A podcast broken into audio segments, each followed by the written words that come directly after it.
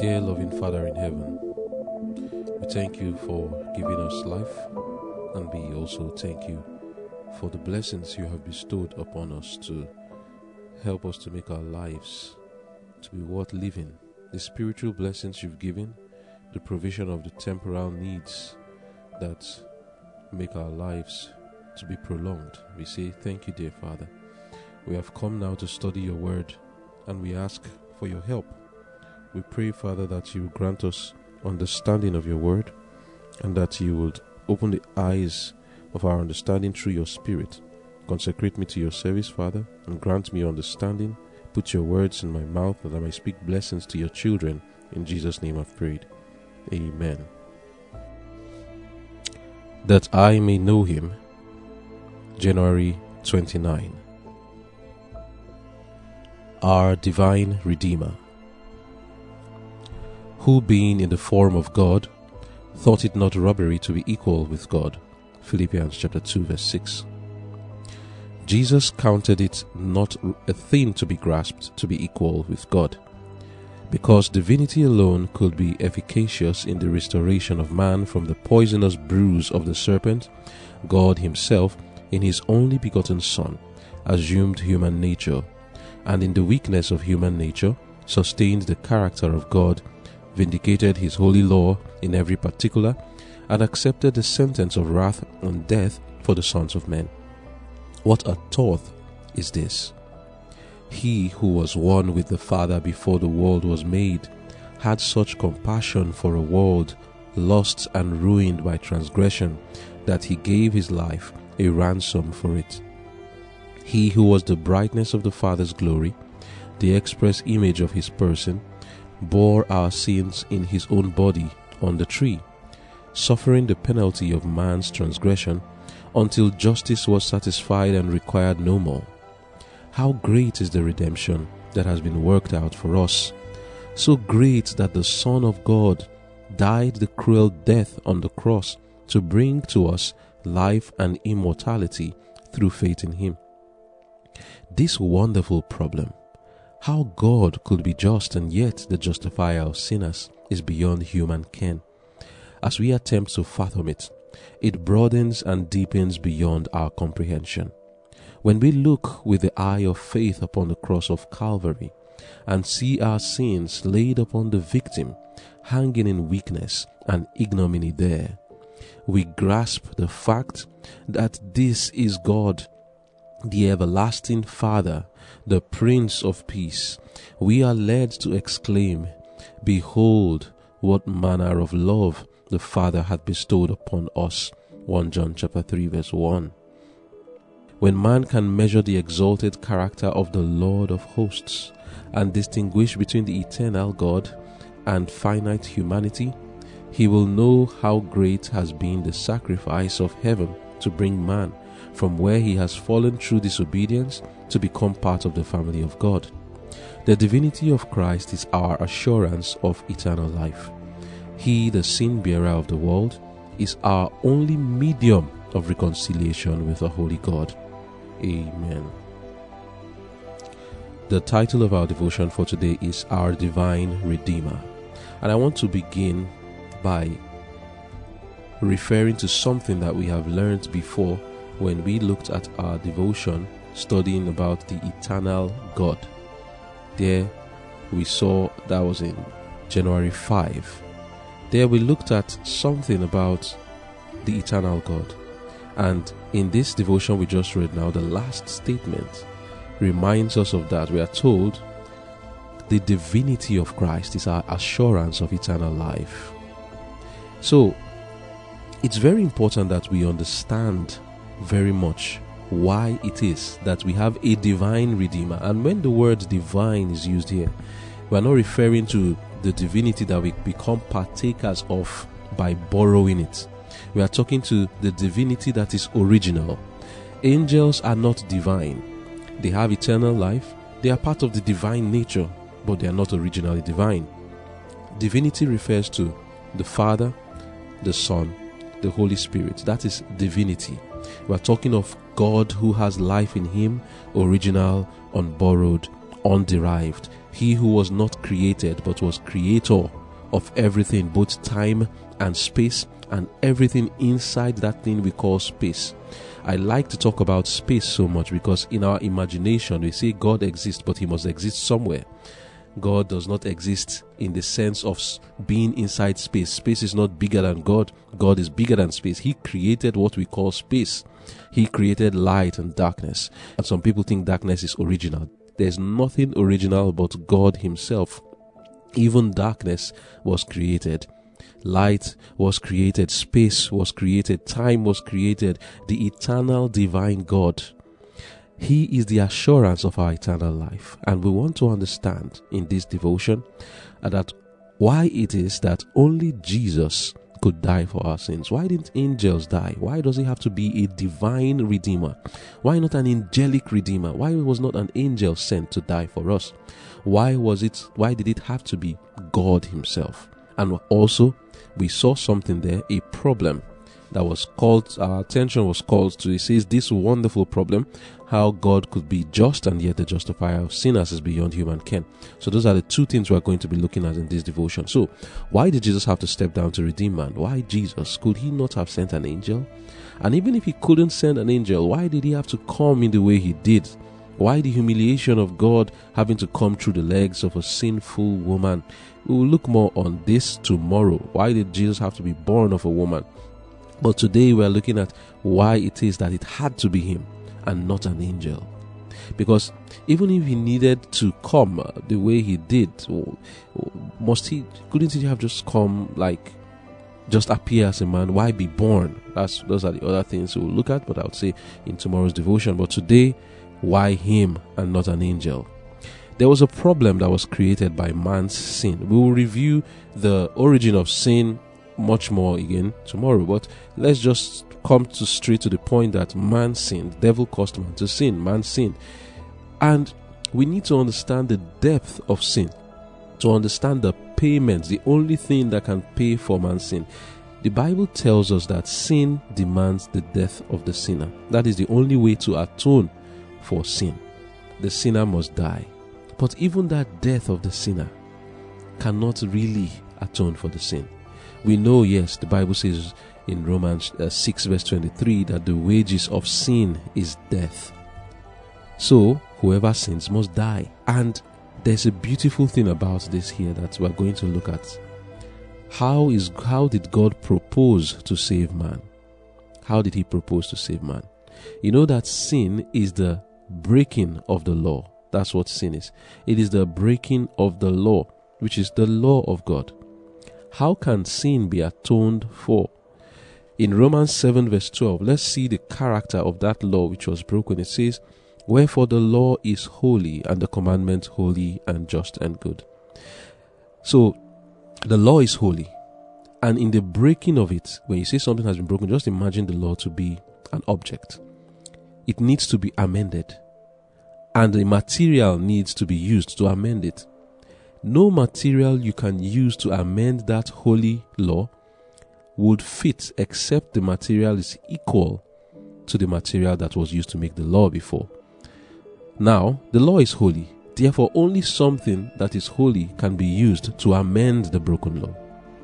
Also, in Psalm 19, verse 7, it says, The law of the Lord is perfect, in Psalm 119, verse 96, we want to see the depth of the perfection. Yes, the law of the Lord is perfect, but how perfect? Are angels not perfect? Are there not human beings that are perfect? Even Jesus said, Be ye perfect, even as your Father is perfect. So, we can be perfect. But perfection has greed. To what extent is the law perfect? Psalm 119, verse 96 says, I have seen an end of all perfection. So there are some perfections, they have end. But thy commandment is exceeding broad. So here the word of God is saying, yes, there are things that are perfect, angelic perfection, human perfection, perfection of uh, heavenly bodies. But the word of God says these perfections they have an end. I have seen an end of all perfection. All, no, matter the perfection you are calling, they have an end. They, we are not taking the perfection away from the angels or from any human being who the Lord declares perfect. You will not take away from it its perfection, but they have an end. But not the law of God. The law of God is exceeding broad. He's comparing the perfection of the law to the perfection of other things. The perfection of the law cannot be compared to the perfection of any other thing, and we'll see why now. And when we understand why the perfection of the law is this deep, then we would understand why it is that angels could not die for our sins, and even Adam perhaps would not have been able to die for the sin of Eve. Patriarchs and Prophets, page 63, paragraph 2 says, The Son of God, heaven's glorious commander, was touched with pity for the fallen race. His heart was moved with infinite compassion as the woes of the lost world rose up before him. But divine love, take note our devotion, the divine redeemer. But divine love had conceived a plan whereby man might be redeemed. The broken law of God demanded the life of the sinner. In all the universe, there was but one. Take note, in all the universe, there was but one who could, in behalf of man, satisfy its claims. Since the divine law is as sacred as God Himself, only one equal with God could make atonement for its transgression. None but Christ could redeem fallen man from the curse of the law and bring him again into harmony with heaven. Christ would take upon himself the guilt and shame of sin. Sin so offensive to a holy God that it must separate the Father and his Son. Christ would reach to the depths of misery to rescue the ruined race. End of quote.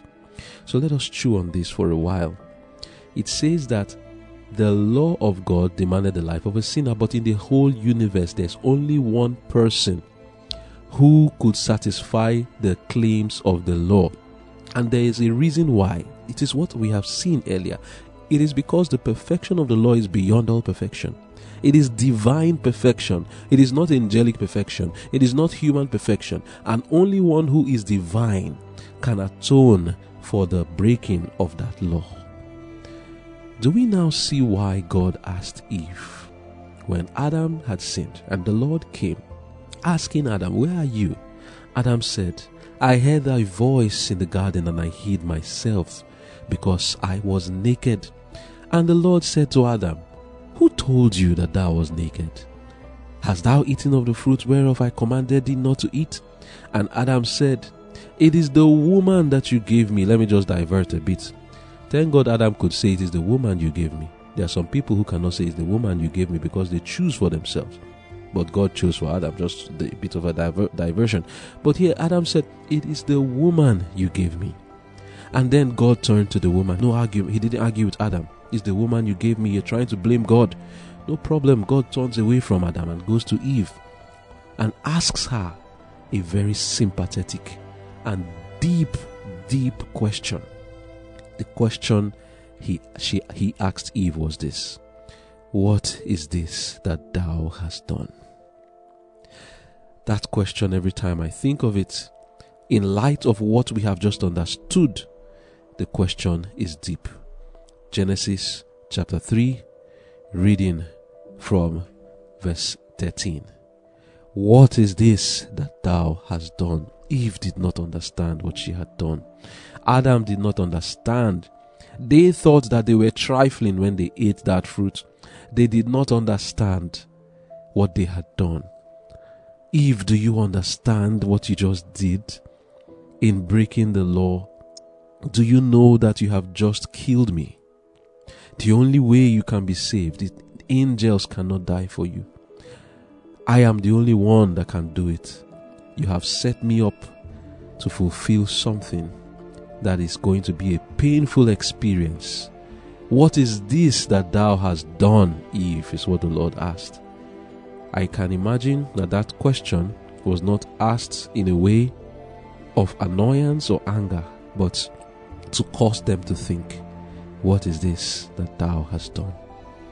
Because they did not understand that the only person whose death could satisfy the claims of the law was only one who is as holy, who is as divine, whose holiness is equal to that of the law.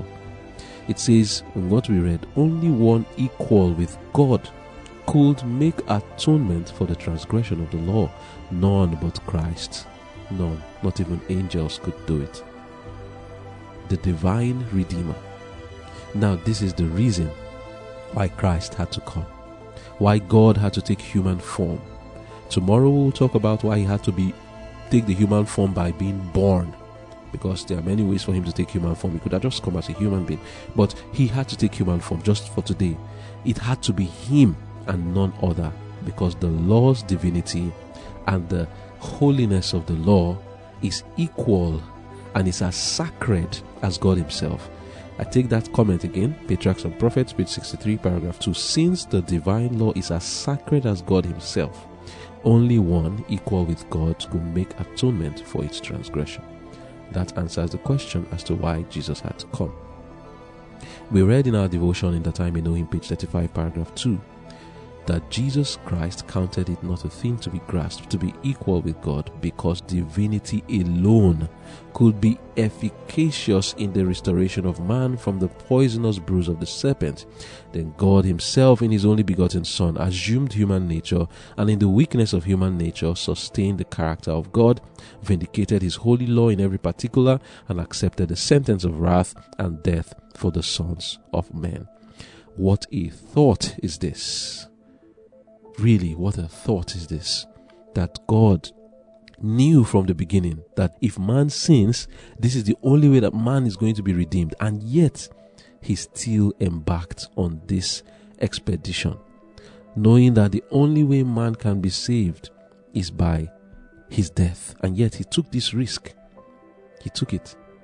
You see, when we look at this, that only the death of Jesus, one who is as holy as the law, could satisfy the claims of the law. When we look at this, we we, we, really have to humble ourselves and say, what manner of love is this? What manner of love is this that God will die for my sins? And when we contemplate that the lawgiver himself, who is equal to the law, had to die, we need to be humble and stop asking questions as to why does God allow man to suffer? Why is it that He knew this will happen and yet He created us and all of that? Those questions are rebellious questions. They are questions also of ignorance. May not be rebellion, but also plain ignorance. So now, to understand what we're saying more deeply, we saw in our devotion in page 35, paragraph 4, that I may know him. It says, When man can measure the exalted character of the Lord of hosts, if you know the depth of his holiness and the the, the depth of his righteousness, when you understand that and distinguish between the eternal God and finite humanity, know the, the gap between us and God. How big, how mighty, how exceeding great is the distance between us and God. When we can understand that, that's what it says, we will know how great has been the sacrifice of heaven to bring man from where he has fallen through disobedience to become part of the family of God. So it's left for us to meditate on the greatness, the might, and the exalted character of God.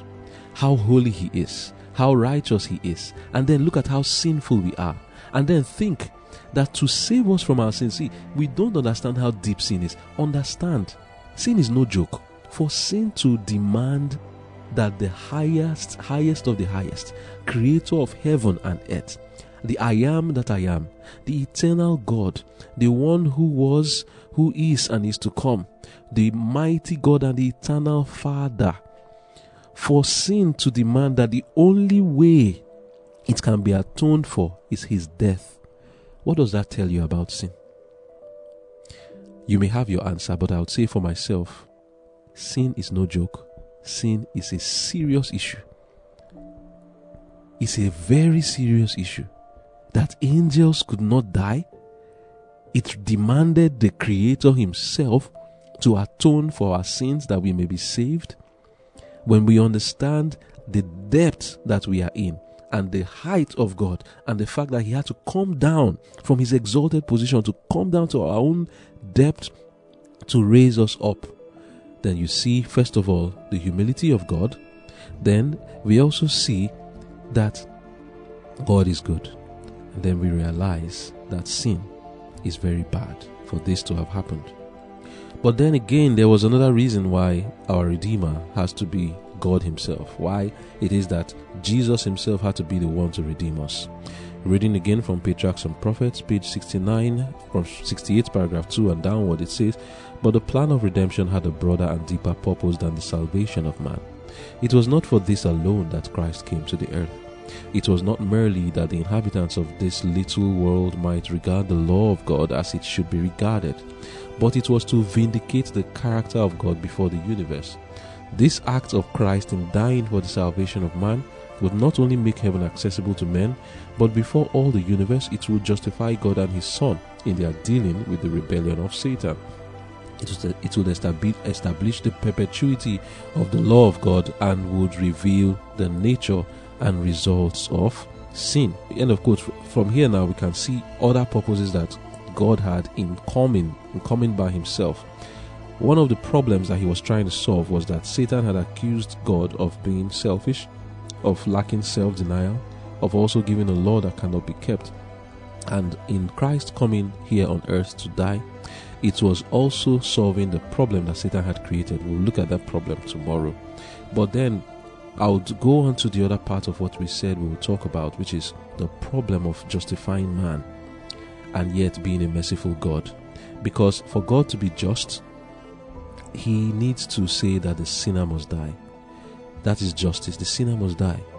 But for God to be a justifier of man and yet be, to be a merciful God, it means that God has to find a way around it. How can He save man? You've said that the wages of sin is that you want to justify sinner, a sinner, and yet be a just God. How can you justify a sinner and be a just God? That's the way Christ, the way God did it, is exactly what we have been talking about. Sin demands that man dies, but Jesus came and took man's place. Instead of we dying, the Lord died for us and has given us the opportunity to have his life. He took our sins and gave us his life. And this reminds me again why it had to be him alone, why it has to be a divine redeemer. Angels do not have eternal life, they don't have it in them underived, unborrowed, and original. Their life is sustained by God but only one who has eternal life in himself could come and die for man and give him eternal life. How could God be just and still be a justifier of sinners? It is what he did. That is how. By coming down here and dying for our sins. And when he died, that's why the Lord says, For God so loved the world that he gave his only begotten Son, that whosoever believes in him will not perish but have everlasting life. For the Lord did not send his Son to condemn the world. In the book of John 3, I just read John 3:16, but John 3 verse 17 is also very key for us to understand. It says in verse 17, For God sent not his Son into the world to condemn the world, but that the world through him might be saved. He that believeth on him is not condemned, but he that believeth not is condemned already because he had not believed in the name of the only begotten Son of God. We are condemned already because of our sins. Jesus did not come to condemn us, he came to save. He gives us the opportunity of substituting our death with his. We give him our sins, he dies for us. He has died for our sins already, he has taken it all. But if we choose not to believe in him, therefore we want to die our death, he has died the death that was supposed to be for us. And if we believe in Him, God can justify us. And how can He justify us? He can say, I have taken your sins. And how did He take it? He did not have a death sentence on him. He is not condemned already, unlike us, that we are already condemned because of our sins. But Jesus, as we have seen in our previous devotion, lived a life without sin. And in living a life without sin, he was qualified to be an offering for the sins of men. Because one who has sinned cannot die for another person who is a sinner. I cannot die for you, neither can you die for me. The only person that can die for another person is one who is without sin. But then, an angel is without sin. If they die for us, fine. But they cannot give us eternal life because they don't have it. The only person who could live a sinless life and yet give eternal life is God Himself. It is God that has eternal life, and that is why we have to have a divine Redeemer. There was no other option. If there were, if man needed to have eternal life, it had to be a divine Redeemer. It cannot be an angelic Redeemer. It cannot be a human Redeemer because humanity, even if humanity is born and live a holy life all through, this humanity does not have eternal life. We are mortals. So if I die for you, I'm only exchanging my mortal life that's if I was even sinless, but I am not. And there's no human without sin. Romans 3 verse 10 tells us that, and Romans 3 verse 23. There's none good, no, not one. Everyone has sinned and come short of the glory of God. So I cannot die for anyone. We needed someone. And an angel can can say, Oh, I am holy, I don't have sin in my life. But then they cannot give me eternal life. And that is why we had to have a divine redeemer. How could God be just and justify the sinner? By coming down here by himself, living a holy and sinless life, and taking the sins of the whole world upon himself, and taking the penalty for all men's sins, and dying the death that we should have died. That is how. And now man can be justified because Christ has died for us. This is a beautiful thing to dwell upon when we discuss with ourselves, let us discuss less about earthly things and let us contemplate this love and the way God really um, found a way to save us by coming down. There was see, sin had to be atoned for. Somebody must die. The sinner must die. And we have seen in previous devotions in the baptism of Jesus while Christ baptized, we saw there that the sin of the world was placed upon him and he became sin for us who knew no sin, that we might be made the righteousness of God in him. In the book of Isaiah 53, we are told that the Lord has laid on him the iniquity of us all. Now God can justify us because we are sinners, but we cannot be justified. But when He takes away our sins and places it on one who is holy, now we can be justified. And when He takes the life of Christ, His holy character, and imputes it to us, we can be justified. This is the beautiful way that God can be just and be a justifier of sinners. So let us glory in this. Let us thank the Lord and let us still contemplate what sin has done to God. That there was no other way. What is this thou hast done, Eve? What is this that I have done? What is this that you have done? In our sins, we crucify the Son of Man afresh. We don't crucify angels. It is God because he is the only one who could atone for our sins because of the holiness of the law and the sacredness of that law. Only God Himself could atone for it. Let us think on that. That sin is no small matter, and may God give us the grace to have that holy fear that we should not carelessly indulge in sin, understanding that sin is what brought down our Creator to this earth to die. May God help us. Let us pray. Dear Father in heaven, thank you for these lessons we have learned. I pray, Father, that as you will grant us grace by your Spirit, that you help us to contemplate these things, that we may, by contemplation, rise up to heavenly places, have a more sensitive conscience to sin, and have a deeper love for our Lord Jesus Christ that will cause us to walk in the way of truth and righteousness, to behold Him and be changed into His image, that we may not trifle with sin, but that we would give loyalty to you, faithfulness to you for all that you have done for us in leaving your courts, knowing very well that sin will demand your death, and yet you venture to create us, knowing very well that you will be the one that will suffer. Thank you, Father. Thank you for your goodness. Thank you for all you have done for us and what you have suffered for us. I pray that we, when called to suffer, will not run away, but that in love we will also give you our lives. In Jesus' name I've prayed. Amen. This message was brought to you by the Angel with a Strong Voice, a ministry dedicated to preparing people to stand true to God and be ready for His imminent return. For more information and free online resources, please visit www.tawasv.org. That is www.tawasv.org or contact info at tawasv.org.